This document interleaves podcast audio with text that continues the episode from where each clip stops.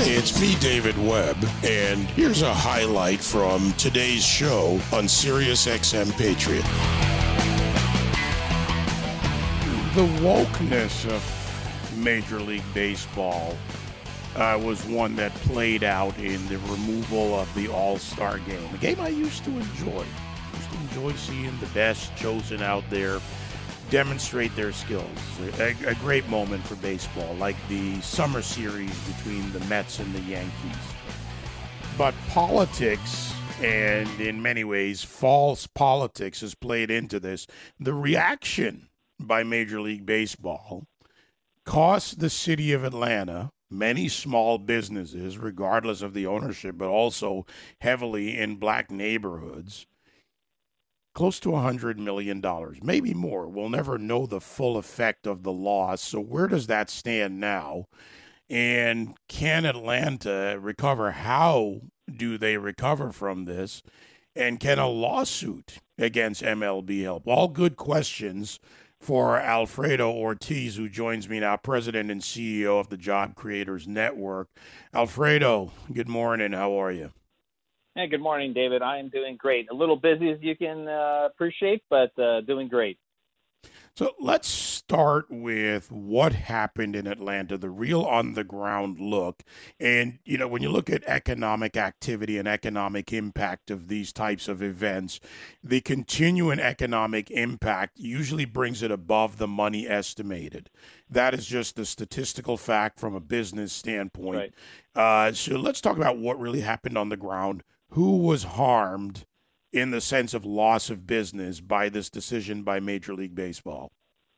Yeah, that's right, David. You're absolutely right. The estimates uh, um, are about $100 million, uh, but I actually, in the year camp, I actually believe the, the loss is even greater because in this post COVID environment, I'm not sure if you've traveled recently or you've hit a restaurant recently, it is packed. People want to spend money. They had been cooped up for months because of COVID, and they were ready to do this. Atlanta got this game, and we're preparing for about 21, 22 months uh, when uh, Major League Baseball decided to move the game uh, four days after Governor Kemp uh, signed the uh, voter integrity law uh, in, into place. Um, and really, we're saying with absolute impunity. I mean, in four days to make that decision to move the game instead of having conversations with folks about it and stuff like that, they punished uh, you know, uh, our members, the uh, you know, small businesses across across the state, and just citizens in general. And again, the estimates of 100 million dollars, I think, are actually probably on the lower end. I've seen uh, other All Star games that have fetched up to 190 million dollars. And again, in this post-code environment where everybody wants to spend money, um, I think those numbers are, are, are would have definitely been higher than 100 million. So look, we and, and Dave, let me be perfectly clear. We're not we're not a litigious group. I'm not a litigious person in general, but you know, we tried other ways of getting MLB's attention here, and, and Commissioner Manfred. Uh, you know, we sent letters, we put billboards up, we uh, uh, you know sent protesters, you know, outside of the headquarters. Uh, we took a full page ad out uh, asking him to meet with us and talk to us in, in the New York Times. We took that full page ad out. So you know, we're not looking at the courts as a, you know, our first line of defense, but really as a last resort to really be able to get this game moved back, which is really what we're asking for. Make, you know, this, the city of Atlanta won it fair and square. Um, you know, uh, Georgians were preparing for this for 21 months. And again, this is where the game belongs, honoring Hank Aaron. Uh, you know, what a better place to have that honor uh, than than here in Atlanta. And so, you know, these small businesses, $100 million is a lot, a lot of money to real people. You know, to a large corporation, maybe to a Delta, to Coca Cola, even to Major League Baseball as an association, maybe that's not a lot of money. But for these small businesses, it really is probably going to be the difference between them deciding whether they're going to be able to keep their, clo- their, their doors open or not. Let's dive into the economic. I want to get to the lawsuit in a moment, but I want to bring people along this path of what it really means. I'll, I'll give you an example uh, based on the facts that you've laid out uh, at JC and the Job Creators Network. Uh, one example more than 8,000 hotel reservations canceled. Now, hotels pay into the TIF, local taxes. They pay into it, helps fund uh, the various tourism efforts of the city, and in fact goes even into the state coffers. That alone is a significant loss for the businesses, many of which, due to COVID, were already underperforming, at you know in the 30 and 40 percentile for some of them. So, hotel industry alone in this is a big loser. Whereas whether mm-hmm. you're a Marriott, Radisson, or an independent franchise owner, uh, you need to recover. So that alone alone is a monetary loss, both for business and for the city. Did the city respond in any way, given that the city will eventually have to make up these gaps? Well, what's, interesting is that it looks like the, the city of Atlanta was more concerned about protesting the voter integrity law than they were about defending and, and, and standing up for, for the citizens of Georgia, which I believe last time I checked, uh, you, you, know, every uh, representative, uh, you know, has the, the responsibility to represent all the citizens of Georgia, not just, you know, a select few. Uh, and that's the concern that we had is that Major League Baseball, uh, frankly, didn't have the constitutional right because it's something that's called a state actor, uh, kind of a fancy legal term. But basically, they receive funds from, you know, local and state governments to to basically maintain the business of baseball uh, you know, so from the, with stadiums or anything else. And so, you know, by basically uh, Commissioner Manfred made that decision that he didn't like the voter integrity law, uh, and just single-handedly, effectively, along with the Player Association head Tony Clark, decided to move the game. Um, and shame on Colorado too, and the mayor, uh, excuse me, and the governor uh, Polis in Colorado, because he knew better than to receive that. It's something basically he was receiving the the, the uh, poison fruit uh, uh, of, of the tree there, uh, of the poison tree, because um, the way they actually got it, they didn't win it, they didn't earn it. They literally were gifted uh, the game over uh, by uh, by Manfred, and so that that for us is a big issue. And again, you know, after you know 21 months of these businesses preparing, I mean, I've talked to so many folks really that are injured. Uh, uh, you know, with with this move, you know, they're afraid though, David. This is the big thing. They're afraid to speak out uh, they also were sitting there going, okay, great, another episode of my small business just getting screwed, right? Um, getting trampled on, and how am I going to take on Major League Baseball, right? So people were basically sitting there going, oh well, like okay, here it is. I, I've lost yet again. I thought, you know, this is going to be a nice way from this post-code environment to be able to, you know, re- regain some of these revenues, but boom, you know, they they were, you know, this was stolen right underneath from them.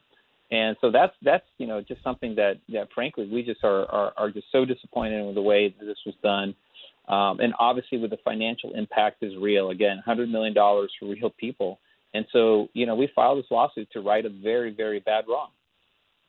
Let's dive into the lawsuit. The laws in the lawsuit uh, you're asking for the return of the game, which will be played a little over a month from now on July 13th uh, in Colorado.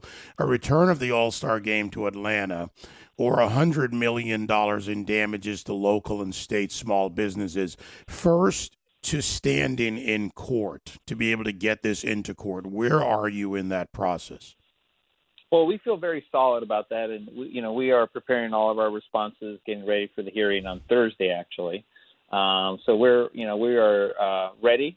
Um, we are ready to fight this.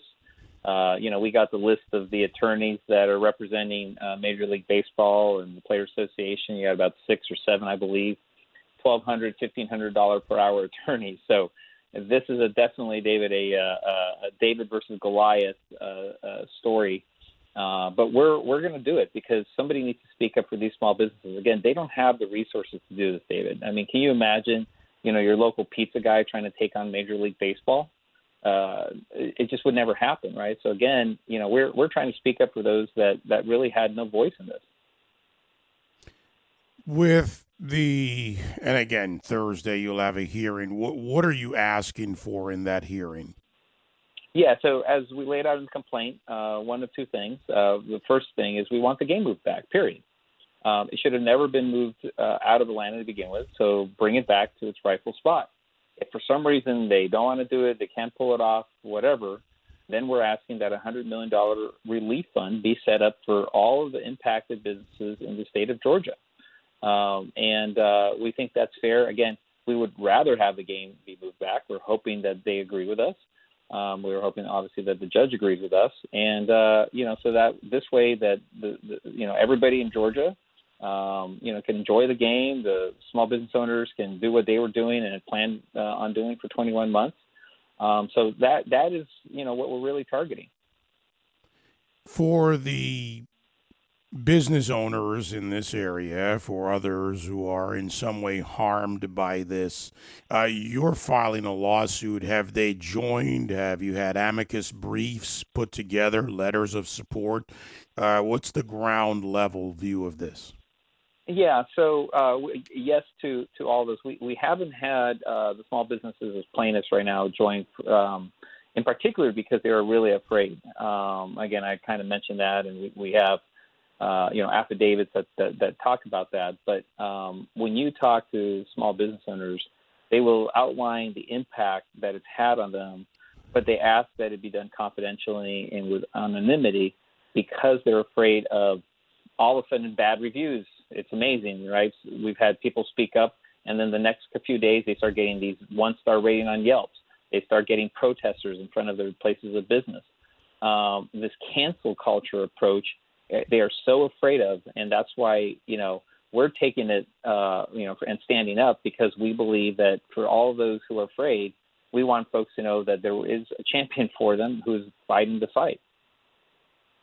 You know, one of the big papers in town, the Atlanta Journal Constitution, local media outlets, typically or maybe not typically, but in a lot of these cases, when there's such a case of importance or an issue of importance, the media gets involved in the coverage. What kind of coverage have you had in Atlanta, whether by the Atlanta Journal Constitution or any of the local market stations?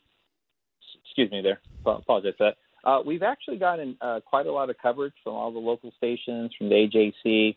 Um, relatively speaking, it's been it's been positive. Um, you know, there's there's the, the, the typical uh, naysayers out there, but that's fine. We expected that. But when you look at it overall, even across the country on a national basis, I would say probably about 90% of the press has been relatively positive. Basically, everybody's saying it should have never been moved to, to begin with. Well, this will be an interesting day for you on Thursday, to say the least, Alfredo, oh, and for yeah, and yeah, for the people there. Uh, you know, the baseball for their part, uh, the commissioner's office and others have called it political theatrics.